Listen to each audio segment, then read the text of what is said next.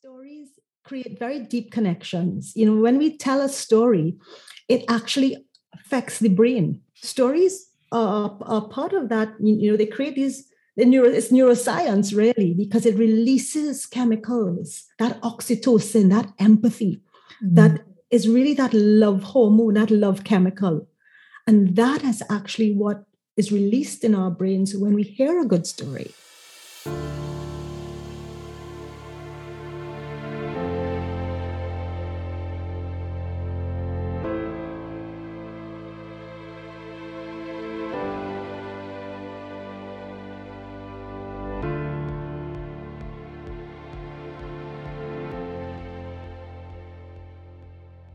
Welcome to the With Saiyyidah podcast, brought to you by the Centre for Belonging and Understanding. The podcast that brings to you stories of lived experience that you might not otherwise encounter. This is a podcast that encourages you to cultivate belonging and understand others. I'm your host, author and coach Saiyyidah Zaidi, and every episode I'll be asking a new guest to share their story. Natalie Alcantara is founder and chief inspirer at Ion Marketing. She has over two decades of experience providing strategic counsel to major global brands and has worked as part of the senior leadership team at several top businesses around the world. Natalie is a hands on leader and continues to expand and explore learning and mentoring opportunities. Her brand signature approach braids vision, purpose, storytelling, and deep consumer insights. The result is recognizable value, the kind that magnetizes customers' connections and builds big brand love.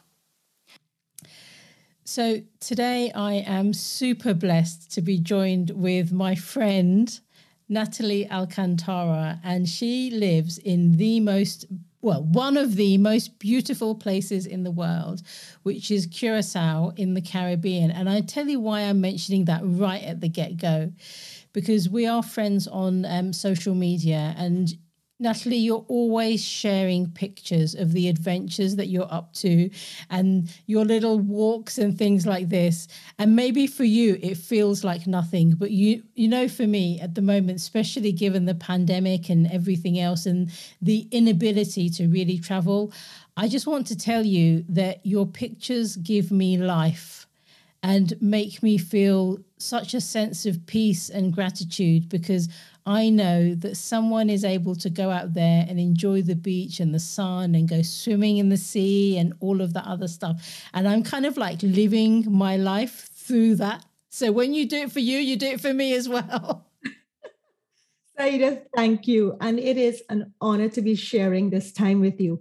And you know, I'll give you a quick little story about why I put up so many pictures. So I'm originally from Trinidad and Tobago. So, you know, side note, I am on the island of Curacao really as a digital nomad. And I got literally to this place because of the pandemic. And so I have decided to make it a beautiful adventure. And, you know, one of the things I realized quite some years ago is that when I look on social media, what interests me, and I remember seeing pictures of a friend who had a trip to um, Africa and she had gone on safari, and I looked at her pictures and I literally imagined myself doing something like that. Mm. And only to manifest that two years later, I had gone on my own safari. And I literally did all of the things that I watched and looked at so admirably in her own photos. And so from that day forward, that's like years ago, I decided that I'm going to share pictures of beautiful spaces I'm in so that I too can inspire people to want to create those spaces in their own lives. So that's why I share all those photos. Wow. Well, you're doing that for me. Although I have to say, one challenge that I face, because I've been to Puerto Rico, right, which is kind of nearish, or may, you know, some people would describe it as Caribbean. And I really struggle with the humidity. So it's hot. yeah. If you can give me tips on how to handle that bit, like, and pandemic permitting, I'm there tomorrow. it is very hot in Curacao, but it's also very breezy. They're the wonderful Caribbean trade winds. And so even though you're mm-hmm. hot, you get a, a nice breeze, a fresh Caribbean breeze. It just is refreshing. and it makes it a very special place. Mm, I bet, I bet, and uh, and you're kind of taking me in my head actually to Essaouira, which is just on the coast of Morocco, yes. and we lived there for about gosh maybe a, a year and a bit, and it was for me if I could pick a place in the world to retire to, that would be in my top three. Oh, it was beautiful. so hot, and the breeze off the sea was just wonderful. Yeah, and the food and all of these other things, you know. all of that special. Yeah, absolutely. And when I see your pictures, it takes me to that memory in my head, even though I know it's a different place. But for me, that's the kind of connection that I sense. So, so keep doing that. We need to see more pictures like that, right? Don't worry. Every adventure that I'm on, every weekend, I'm sharing the pictures. Wonderful. So, coming coming to your LinkedIn, because so, occasionally what I will do is when I'm speaking to somebody, I kind of will do a very quick search online to see, you know, what's out there about that person. And uh, what I love about your LinkedIn is it says the art and soul of brand story. Now, I like it because there's so much depth to it, but also it intrigues me. So I want to know more. What do you What do you mean by that? Oh, I love that.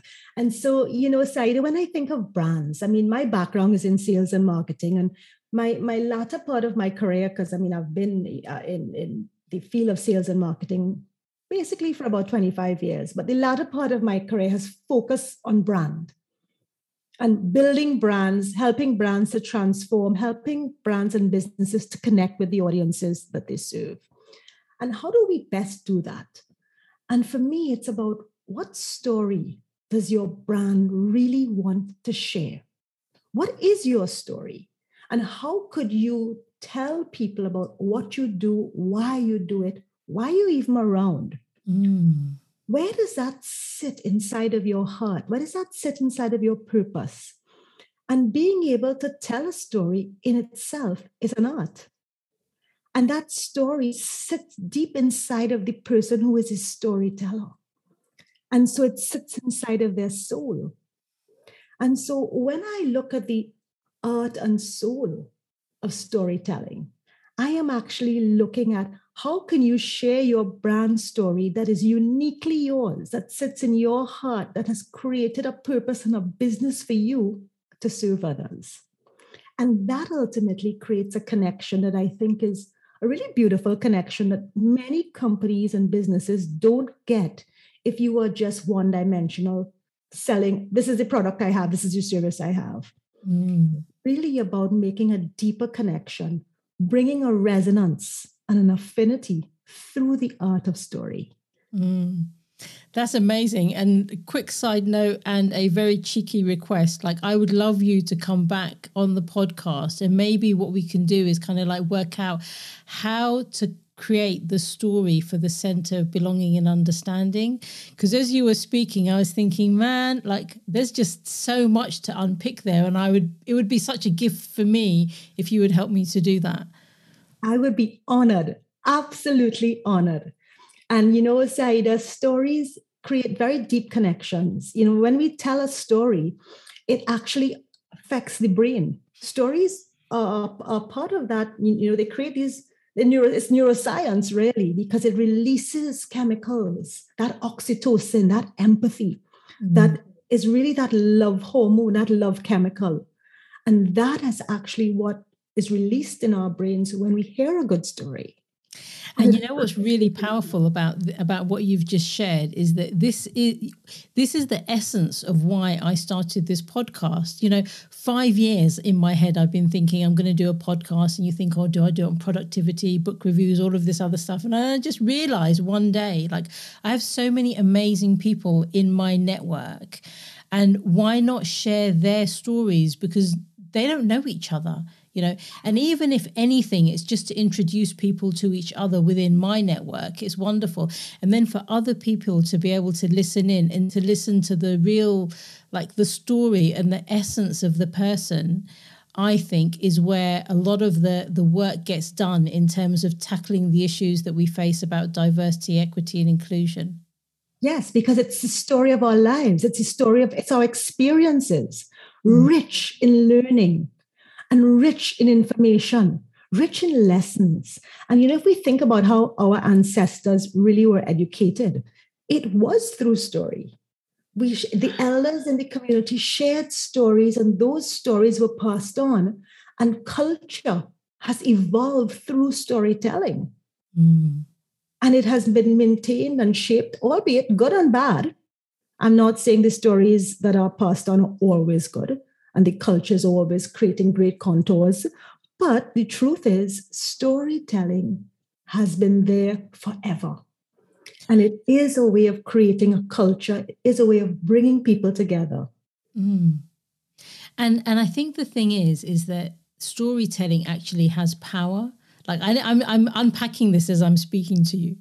So when you tell a story, you're sharing a particular perspective. And when you share your own story, you're giving voice to that and also giving other people permission to share theirs. But also, and I think here's the real kicker, is one isn't allowing anyone else to write their version of your story and make that the truth. Yes, correct. And the thing with storytelling, if you're thinking of, you know, how do you share in the space of belonging and understanding? So storytelling is uniquely your own story. So someone can't jump in really and change your story because you've lived it already. But it is, in fact, creating that because when you hear a story, un- it's like, you know, nobody's saying, Saida, breathe your next breath. Hmm. you are automatically breathing. And so when we think of what happens in our bodies when we hear a story, those chemicals are naturally being released. You are naturally and unconsciously becoming more empathetic.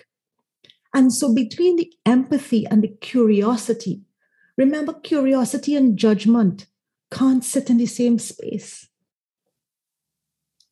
And in just having that story to be the channel through which we understand each other and we can belong in the same space, it's absolutely a beautiful tool. Wow. You know, like you're you're crushing my brain in a really good way. because my my ambition with the Center for Belonging and Understanding is to have three key elements, and I haven't seen this done in other places. And I'm like, you know, just because I haven't seen it done doesn't mean it's not going to work. So I'm going to give it a go. And one is to have a research arm, one is to kind of have training for individuals and corporate, and then the third is to create a depository of stories where people can come in and share whatever it is that they want to share. And the learning comes from all three of them so that there is an evidence base. There's also kind of like an application of the work that comes out. But also, it's kind of like anyone is welcome to share, you know, because the thing that I don't like in this, in, in the space of, um, I don't know, how am I going to say it? What I don't like in the space of corporate storytelling and the presentation in social media of some stories is how it's very focused and narrowed on one particular type or demographic. And so one thinks that we're really listening to anyone's voice, sorry, everyone's voices. And, and actually, some of it is to do with algorithm. Yes. But we do need to listen to the stories of a wide range of people. So the stories of um, marginalized groups and then also people on the margins of the margins, right? I also want to hear the stories of people who are so privileged that I would never get to meet them otherwise, right? Like, imagine what that full range of stuff will do for you and how you approach life. And also how you are exposed to what life is or could be, or what you don't desire it to be. So, you know, through stories, we can travel, we can learn. I think what happens with many corporates is that they create a template that's the standard one dimensional template that says, tell your story like this. And you know, make sure that you know you're doing some very there's some guardrails, but these guardrails actually block out the authenticity. Mm. They block out the soul of the story. And you know, it's the brands that actually and the businesses that actually want to get into that soul. They want to be vulnerable. They want to say, you know what, this is what I stand for, and this mm. is why mm. I did this. But it means stepping into that space of vulnerability and stepping into your own courageous self. Mm. And it's, it's courage. Yeah, it's interesting because it actually is really hard to do. So I remember when I wrote my about me at, as I revamped my website, and like I thought, you know, do I do what everyone else is doing or do I just do it my own way? and I'm going to read it to you because it says, "Hello, I'm Saiyyidah." Um, when I was seven years old, I made three decisions. One, learning will always be part of my life. Two, relationships are important and need time. And three, I'm determined to live life on my own terms in service to others. But you, and I'm sharing this with you because it sounds so easy to say out loud right now. But do you know the resistance and the fear and the how are people going to receive this that yes. I felt before I I mean, as I was writing it, and then before I pressed the publish page. Yes, and that actually, Saida, is that that's the. I mean, literally, people sometimes revise their about me. I've done mine at least fifteen times, mm. but each time you get a step closer to feeling more comfortable. So it's a journey on. You know, you're sharing a story, you know, to the outside world, but you're also honoring your own story in your inside world. Oh and so inside of us, there are stories that hurt us, there's stories that have broken us, there's stories that have built us. When we embrace those stories and we love those stories for the lessons that they've brought us in life, for the places that they've taken us, even when they were bad, but we're here now in a different space doing something amazing. When we embrace that and we love it, we can then feel free to liberate our story to the world. Natalie, you're making me cry. No! like so good. I want to ask you, how did you get into this work? Wow. So, you know, I have reinvented my life, Saida, many times over. I'm a girl from a small island who, at a young age, I mean, literally, I wanted to be a teacher. When I was about six or seven, my parents said, Teachers don't make a lot of money. well, I tell my daughter. Teachers don't make a lot of money. And then, you know, I got kind of cheeky and I said, okay, well, I want to be a ballerina. But clearly, I'm left handed. So I had no right left coordination, pirouetting. That was terrible. I still am. So that was a complete abject failure. But it was just a cheeky response. Okay, well, if I can't be a teacher, here's what I'll be. And I pursued my academics and I went into business and so on. But at the end of the day, in my heart was always that desire to teach and even as I've gone through my business career, I've gone through sales, marketing, corporates, multinationals, I left the corporate world and I love the term corporate refugee because I am a corporate refugee and I love it. Mm. I get to stand on the outside and teach all of the lessons and all of the learnings that I'm attracted to and that I've experienced. And so when I say I do branding differently, I'm not doing it the traditional way. I'm creating a different lens, which comes from my own life experience, my life resume. And I strongly believe in purpose and transformation. I've gone through, I mean, literally, why am I in Curacao? You know, the truth is, Saida, I'm stranded here. Mm. Not anymore because the Trinidad borders are now open. But last year I went on a vacation a great, beautiful vacation. I went to Bali, I went to Dubai. It was awesome. And then COVID began to shut down the world. And I, my, you know, I got a call from Emirates and it basically said, you know, your, your flights are canceled. You have to find your way back. I got back to my dad's house in Florida. I was there for a week, sort of catching myself from the trauma. And on March 22nd, 2020, the borders for Trinidad and Tobago were closed. And they just only opened around the 17th or the 19th of July this year, 2021. And I couldn't stay in the US because I have a tourist visa. When mm. that was over, I had to move. And you know, I had a choice. I came to Curacao. I don't speak the language. I don't speak Dutch. I don't, but I had a choice. Am I going to look at life with lack and as a victim? Or am I going to look at life with love? Love for where I am, what I can do, and what possibilities could I, I can birth. And that's exactly what I did. I transformed my business from an in, successful in person business to an online virtual business. I up leveled my skill set. I mean, I met you in the exchange program. Mm. I'm now a certified um, guide with exchange. I have met some amazing people, and my community and my world has expanded in a beautiful way that allows me to again share some of that transformation, those teachings, that, you know, the ability within us to embrace our stories mm. and create possibilities from them. Wow.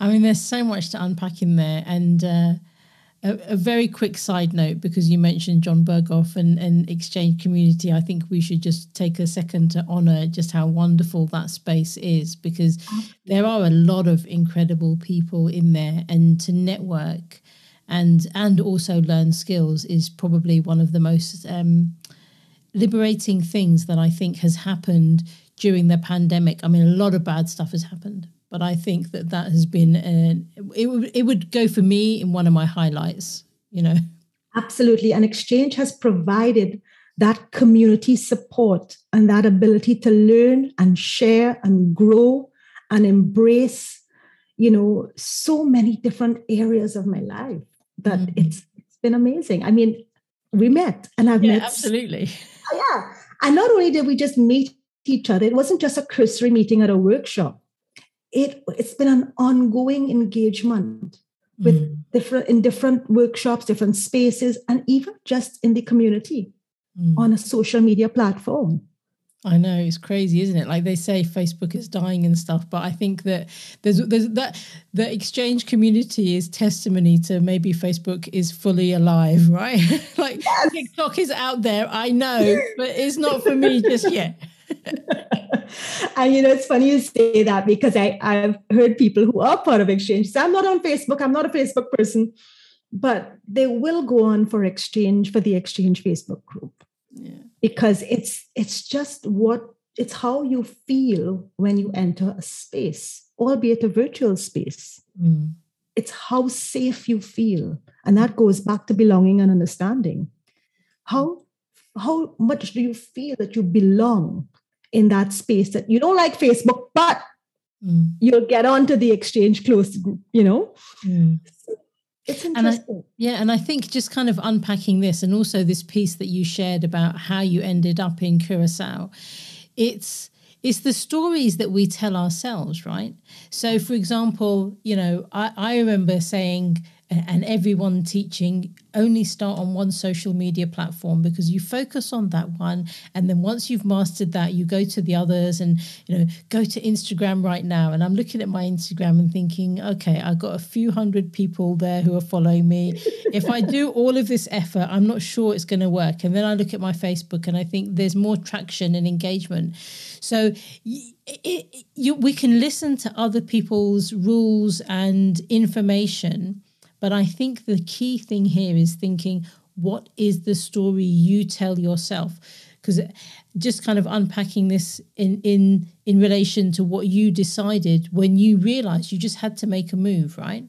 Is mm-hmm. That you could have gone into a place of oh you know i don't know what to do. How am i going to survive? And you're also a mum right? Like so it's no. not like you're doing this by yourself you know? I'm actually not a mom i am an auntie. I am an auntie of seven amazing kids no I, way.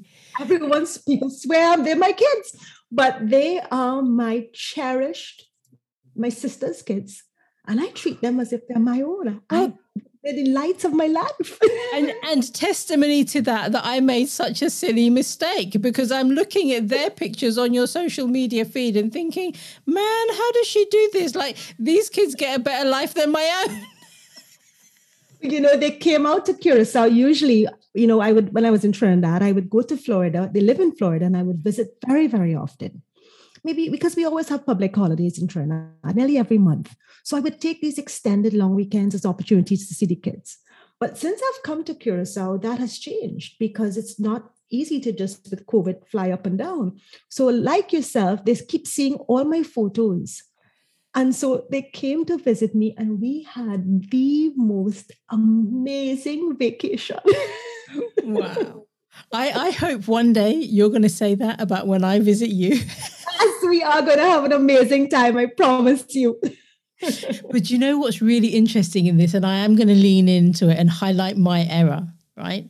So, isn't it interesting that we see stuff and the stories that we then tell ourselves about how we interpret information, you know? And so I'm looking at these pictures and thinking, well, I didn't know Natalie had a child. Like I didn't, I didn't even think to ask you. I made an assumption. Yes. And there's, there's, and this is the piece that I think is really valuable because we're hearing other people's stories and we make assumptions. And that I think is a mistake. And the best thing to do is to ask questions. Yes, absolutely. And sometimes, you know, when we make assumptions and we continue down the road of assumptions, that's where you know you begin to that that understanding those those lines become blurred the power of the question is amazing and if we can really begin to create conversations where that curiosity that we naturally feel doesn't stay inside of us that is expressed through questions we mm. have much richer opportunities for conversations and also learning Mm. And I think there is something in it. Like I realized for me, and believe me, it's the hardest thing for me to. Um, well, there's two things here. One, I can acknowledge mistakes that I make and beat myself up about them for decades, right? and two, the hardest thing I think for people is to make a mistake and then acknowledge it and apologize outside right? So I'm still having to learn how to do that. And there's a huge amount of discomfort for me, even in continuing this conversation about my mistake. Oh my gosh, Saya, listen, the, I am like a mom to those kids, honestly. And and you know, sometimes I'm I'm excited that they feel that way about me too. And so there's no mistake. No, and I know you're you're you're being very forgiving, and I thank you for that. But the reason I'm kind of like teasing this out a little bit really is for the people listening in, yeah. because uh, there is something to say. Look, when you mess up, correct it in the moment.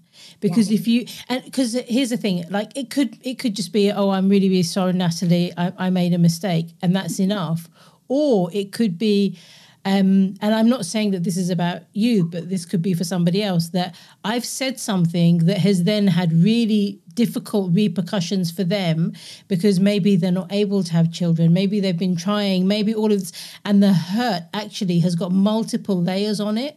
Yes. But if you don't listen in that moment and acknowledge what you've done, all you then do is you've opened the door to that for them and then in some ways, there's more work to be done to come back from that piece. Does that make sense? Absolutely, yes. Absolutely. So this has been a really good learning point for me and for everyone else as well. So thank you. You're welcome. and I cannot remember what got us to this point. I can't remember. so I'm going to I'm going to move the conversation on by finally asking you one of the questions that's on my kind of like list of questions. Um, you you do some really really amazing inspirational things, and every time I speak to you, it is a huge gift for me. But I'd love to know what inspires you. What inspires me? To be quite honest, Saida, I am inspired a lot by nature. I'm inspired by feeling a deep connection to something greater than myself. You know, you'd see a lot of my pictures, uh, me at the ocean, me at the sea.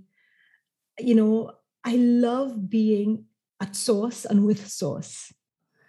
I love feeling that there's an ocean around me that's embracing me, that's greater than me, that's soaking up all my worries, my thoughts, my stresses, I'm inspired to know that the world is operating outside of me, my little shell of a body.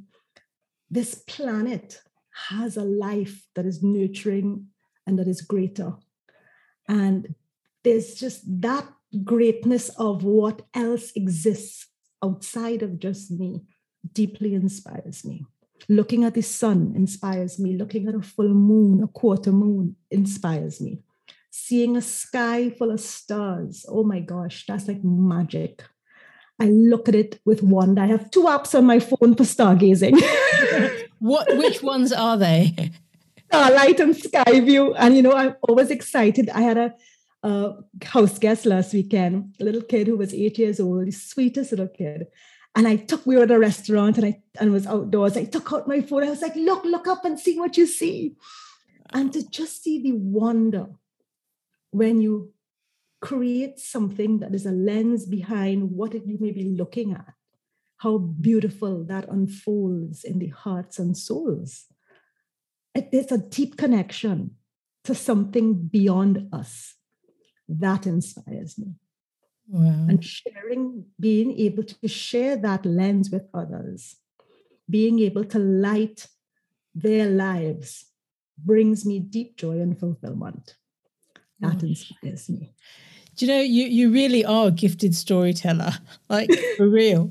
And because when you when you expressed it like that, the thing that I was thinking is you're really in some ways you're describing some fantastic, amazing things for inspiration. And uh, gosh, only to have access to that. And i say that living in the middle of london so you can kind of understand why right? Like i'm very blessed in that i live near a park and things so i'm not complaining but it's it's the the the idea of being near the ocean and just being able to put your feet in is just so romantic right now. I'm moving my foot as i'm saying this out loud and feeling the sea on my toes right?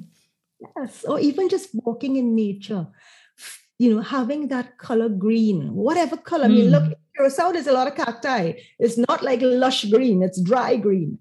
But I've learned to love that dry green and those different shades of green that I never saw before in my own world, in my own home. Mm. And it's it's beautiful. It's it's just experiencing something different and mm. appreciating that that difference stands outside of me, but I'm a part of it as well. Mm, absolutely. And the other thing that really struck me was the way that you described how you use the apps, right?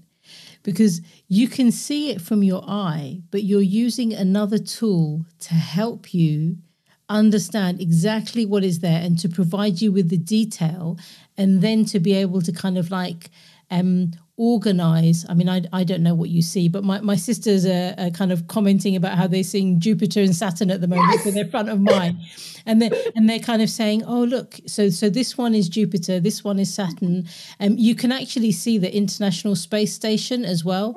Like yes. it's incredible. And we can see this in the uk so wherever you are i'll put a link in the show notes you can find out when that will be available for you. And i tell you when the when there's no clouds and you look up in the sky and you see the international space station go by you realize how small you are in this bigger picture. Absolutely.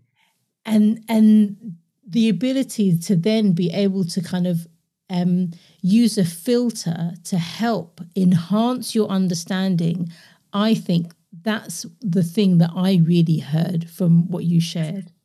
And, and you know what Saiyyidah some so many times in life the answers that we wish for that we want are right in front of us but we don't see them mm. we don't see them because our lenses are blocked tainted blurred sometimes just it's like getting a new pair of glasses mm-hmm. you know when you get a new pair of glasses and you put them on you're like wow everything looks amazing and that's how i feel mm. Do you know it's really interesting you say that because a few months ago I, I got myself varifocals. And so as you get older, you're kind of like, you know, you're long sight anyway. So before I had two pairs of glasses, and I'm going to describe this because we're doing it as a video, but we we're sharing the audio as well. So yeah. I was wearing two sets of glasses. So one would be here for my reading and sorry, one would be here for my reading, and then the other one would be here for looking further. And I, why I had two pairs of glasses on at the same time was I was getting irritated the amount of time it was taking me to change the glasses. People are listening in now, thinking, "What is she talking about?" But if you know, you know. I know. and when I got myself this pair of varifocals, which were kind of a little bit expensive, I just kind of I said, you know, I can see again and I'm not having to take the time to change the lenses. And for me, that was a really profound moment because in that second, I kind of thought, you know, of course, there's one of a huge amount of privilege just in the ability of being of knowing that I can go and buy one set of glasses that does a number of different things for me. But then also knowing that if I take them off, yes. I can't see and I struggle to see and I need someone to help me. Right. Yes. And then just, I don't know, there was just something for me that made me realize, you know, you have to let other people in and you have to let other people support you. And um, whether that's through the purchase of very varifocals or whatever else it is because when you're by yourself and no one's holding your hand to guide you then it's quite problematic because you can't really go as far you can't go as far and you can't go as fast mm. because it slows you down and it creates fear because you can't see far ahead of you. Mm. If you mm. have a guide holding your hand, you're a lot more courageous. You feel a lot more comfortable. And together you can go further faster. Mm, absolutely, 100%. And that's why I'm really happy that you're in my life because you're one of those guides, right? I'm so happy you're in my life, Dusaida. You are, have been an amazing influence with your own teaching, with your own beliefs, with the way you actually put them forward into the world. It has, in fact, changed my own lens. And for that, I am deeply appreciative. Oh, thank you, Natalie. Um, I'd love to know what do you do to get unstuck? Because there must be, I mean, you know, you're doing so much amazing stuff, but for I, I have a premise or I hypothesize that most human beings at some point are going to get stuck, whether you're, you know, Jeff Bezos or, um, you know, anyone running one of these. It happens because we're human beings. So, what do you do to get unstuck? Well, it's interesting that you asked me that question. It's an excellent question. You know, I guess for me, it's what I think stuck is. Oh, God. So, and this is the absolute truth. When I think of being stuck, I think of myself resisting what could be because I'm holding on to what is. And so I'm stuck. If I let go, there is no stuck, there's just flow. But to let go, I have to allow myself to have the faith in what I call myself swimming in a river. So, right now, for the last year, I've said to myself, and this was a, uh, one of the first workshops we did in XChange. There was one of the guest mentors who shared a story along this, these lines. I can't remember her name exactly, but it, it stuck with me. We're swimming in a river right now of change, it's rapids of change. We can hold on to those rocks that sit on his side and hold on for their life or we can swim in the rapids, knowing that the river always leads to the ocean. The river always knows how to find the ocean. And as we are flowing in the rapids, we will have other river friends. And we should look next to us and see who is with us and have conversations with those people in that river in those rapids at that time because we're all flowing together. If I'm holding on to that rock, I'm stuck. If I let go, I flow. Wow.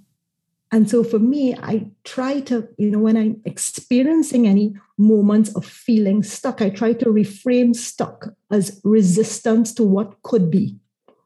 Mm and know that an ocean awaits. Man, like you're so good with words. so, so you should be.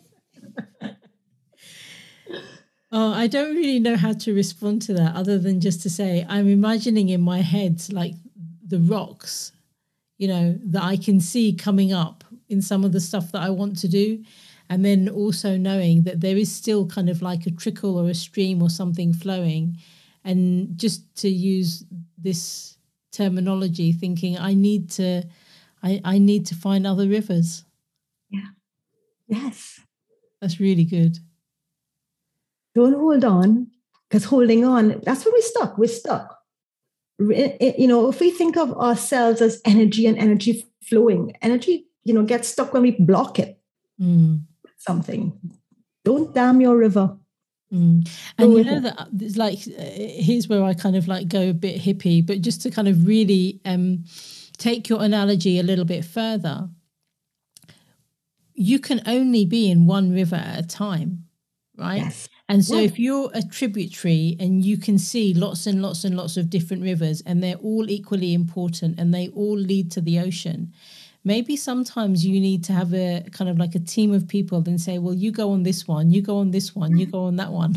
Yeah, we all meet in the ocean. Yeah. When our journey, when our journeys get there, take us there. Mm. That's really good. I, I hope the listeners are kind of like, you know, really, really paying attention and uh, thinking about what their own rocks are and how they can find other rivers and other kind of um, paths to the ocean. You know what was interesting for me too, Saiyyidah? Also recognizing, I call them my river friends. So who's in the river with me right now? Maybe it's not the same people who were in the river with me last year, mm. but who's swimming with me right now? We can have conversations, we can keep each other company throughout this journey to the ocean. Mm and yeah. pausing, noticing, acknowledging, and really choosing to just flow. Mm, absolutely. I think if um, Mihaly Csikszentmihalyi heard what you were speaking about on flow, he would be sitting there kind of like giving you a big clap.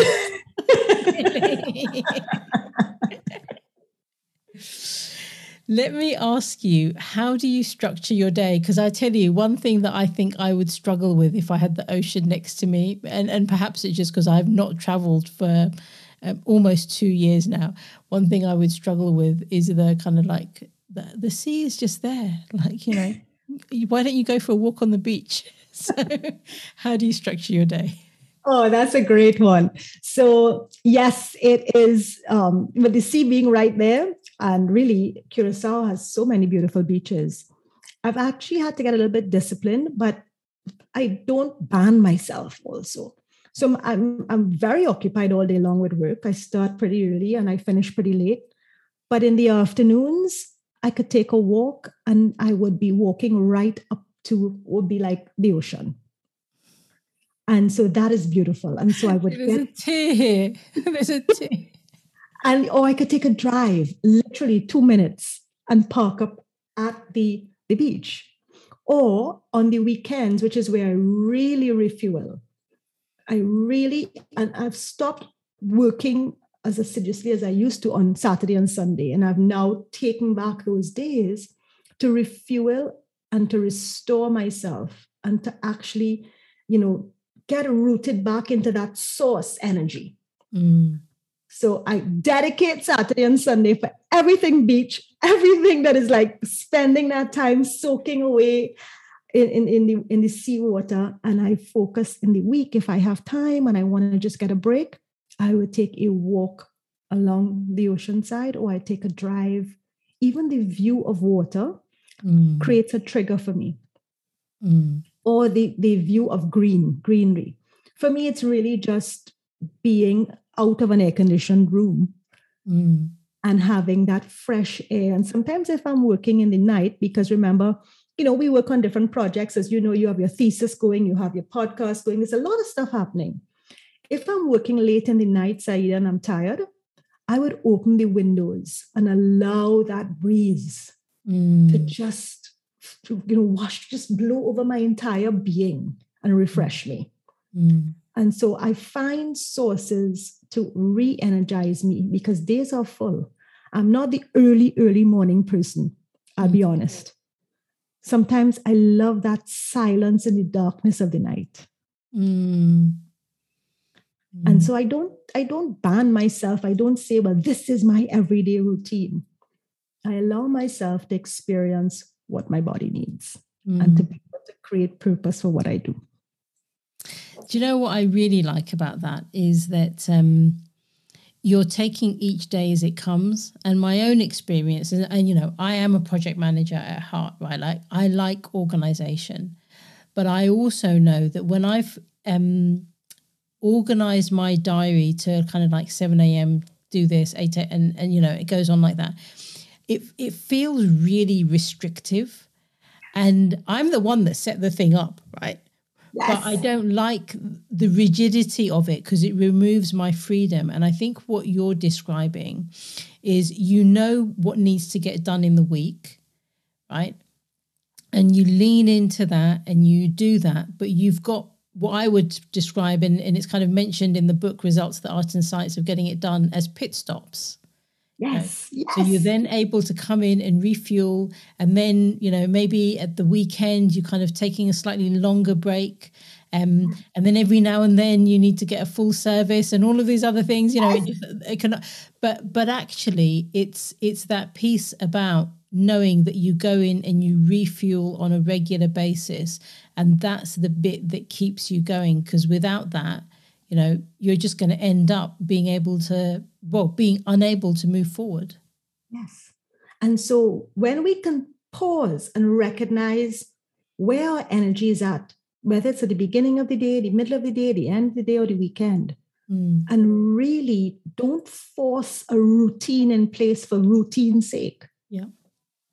But allow ourselves to really be nurtured and nourished by what we need at that time.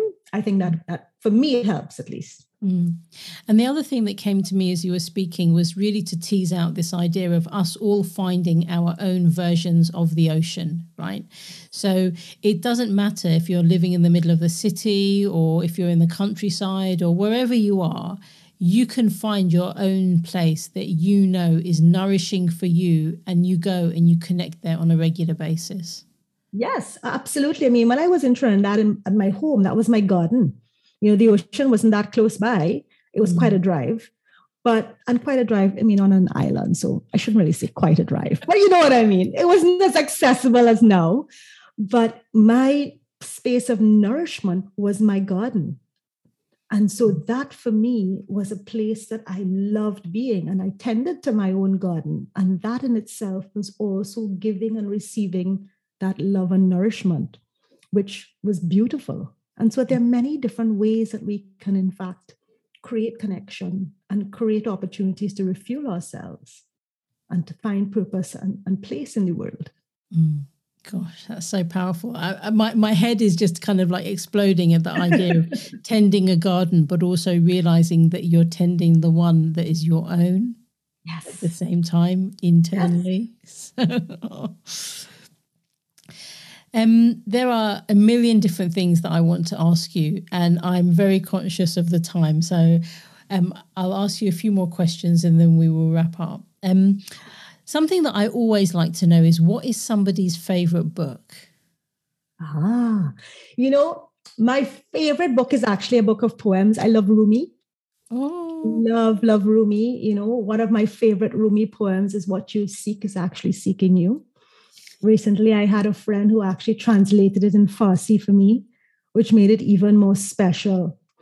And you know, as you talk about, you know, translation, interpretation, what's lost, what's there, what we miss, it was a very special moment for me when she translated it because, you know, that's a poem that I go back to all the time. And she said, What is what you're seeking is seeking you. Also in Farsi could mean what you are seeking is inside of you already and you know the layers and layers of rumi's poems mm. resonate deeply with me and i go back to them actually i have his book on my bedside and sometimes i close my evenings with a rumi poem Oh, that's so lovely.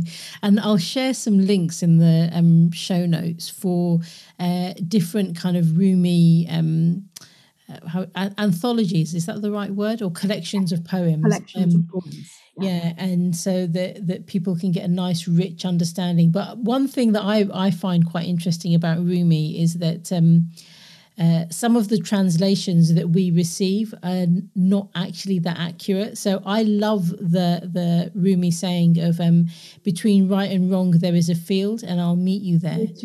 Yes. When you look at the, the the kind of translation, there's so many other things to it that actually some of them you would agree with and some people f- find a bit triggering And so I share that because there is that the, the kind of conversation that we started to have before we went live about who is in control of the translation and what does that mean and all of those other things. So, but that's a, another conversation to be had. But 100%, I love Rumi. I really do. And I think the significance of having that book by your bed for me just demonstrates the importance and uh, you know really inspirational so thank you so much for for sharing that you are welcome and what are you reading or listening or watching at the moment well, I have a lineup. I mean, literally, you would, well, your book is in a lineup, I have to tell you.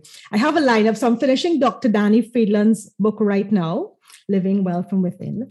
I have Saiyyidah's book on results. I have, and I have Atomic Habits, which do not love Saiyyidah, but you know, it's my laptop stand right now as I talk to you.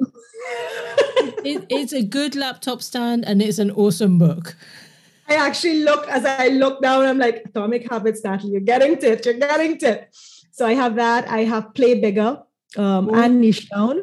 So these are those are the books that I have right now as my yes I have my copy.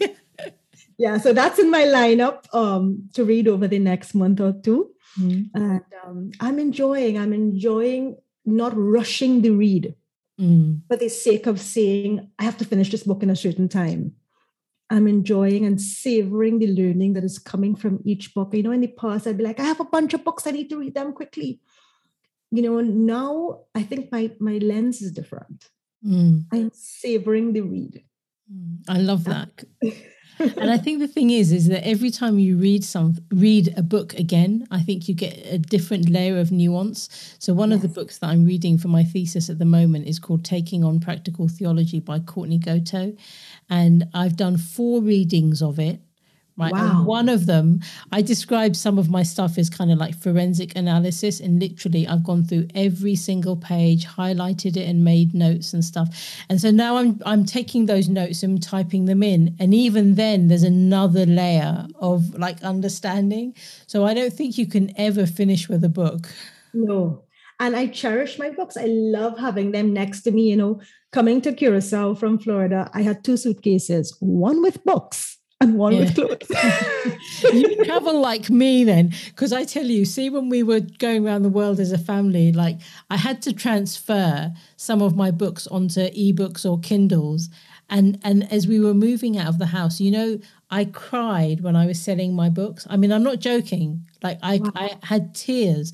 It was it was probably one of i mean I, i'm going to describe it as traumatic it sounds so silly now in the grand scheme of things but i really felt hurt you know, getting rid of my books. I don't and, like it at all. yeah, no, neither do I. But but that says something about our relationship with with learning and the richness and all of these other things. So yeah, I 100% agree with you about having a suitcase of books. I know it was terrible. Like I'm paying for, I'm paying 40 US for a suitcase of books. I mean, literally, I could ship them, but I don't even want to ship them. I want them with me. Yeah, it's good decision making. and what are you um, watching? What am I watching in terms of like TV? Yeah, TV. Oh, yeah, movies, well, anything. Saiyyidah, the last thing I watched, and I'm not, I would admit, I confess, I'm not a TV person. Literally, I, I have a very big television set here in this house, and I don't put it on. I look at TV on my laptop or on my, my screen. But the last thing I looked that deeply impacted me was, you know, it was a documentary on trauma. Mm-hmm. I can't remember who who did it, but it was the recent one was they, they shared it was shared online for pockets of time. Yes, I remember, and the name will come back to me in a moment because uh, he's also a famous writer and author and has done a huge amount of um, work in that arena. And it's not coming to me when I do a quick Google search. So we'll I'll put it in the show notes. Put in the show notes. I can send it to you as well. But to me, I shared it immediately when I finished looking looking at it, uh, literally about two o'clock in the morning. Gabor. Yes, yeah, and I didn't even find that in the Google search. It let me down. So yes, Gabor, that's it. He would. It was his. Yes, his documentary. Oh, I mean, yeah, hundred percent agree with you. Yeah. Have you read? The, have you read the book? The body knows. Sorry, the body keeps the score. I actually have it on my Audible, as in my Audible library, but mm-hmm. I haven't read it as yet. Do you know that book changed the way that I approach trauma? Is that good? Yeah, because we store everything in our organs in different parts of our bodies, and that sits there until we process it. And sometimes we never do. Mm. That in itself creates disease. Mm. And if we are unable to move that energy in our body out and process it and liberate it to love, we in fact shorten our lives. Mm. Yeah, absolutely. And you know, one of the best things that I did as a result of reading that book was I went and had EMDR and unpacked a few things. Ah. And uh, yeah, because I mean, I just think I want to be an advocate for people getting therapy. I'm just going to say it quite openly, right? So if you need it, please go and get it. Absolutely. Absolutely. And then finally, what advice do you have for me? Ah, my advice for you, Saiyyidah, is to show up and continue to be as courageous as you have been so far. Be brave, Saiyyidah, be brave. You are entering something bigger than you can imagine, but you're going to be changing the world. You are changing the world. Be brave. Love you, love what you bring, love your purpose, embrace it feel it, know it deeply. Know that you have supporters where you don't even see them. Know that there are people who are rooting for you. Know that you're going to be changing culture. Know that you're shaping a new world. Know that every fiber of your being is here on this earth to create exactly what you're creating right now. Be brave.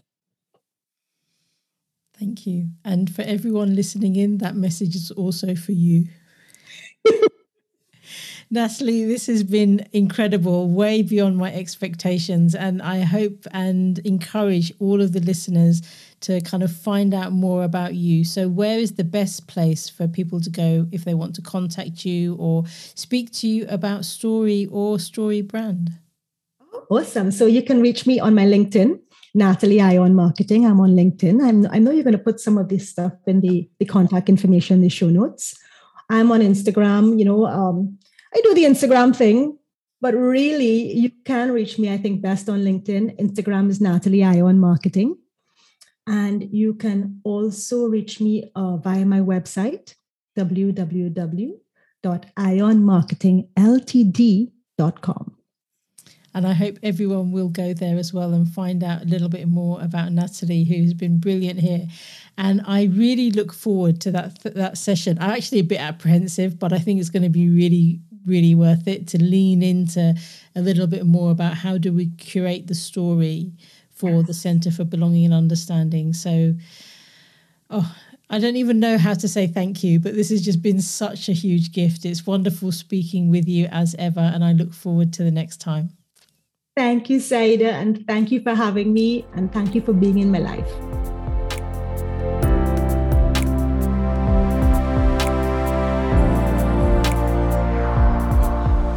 If you enjoyed this episode of With Saiyyidah, I'd appreciate it if you could rate, review, and subscribe. It helps other people find out about the podcast and the work of the Centre for Belonging and Understanding.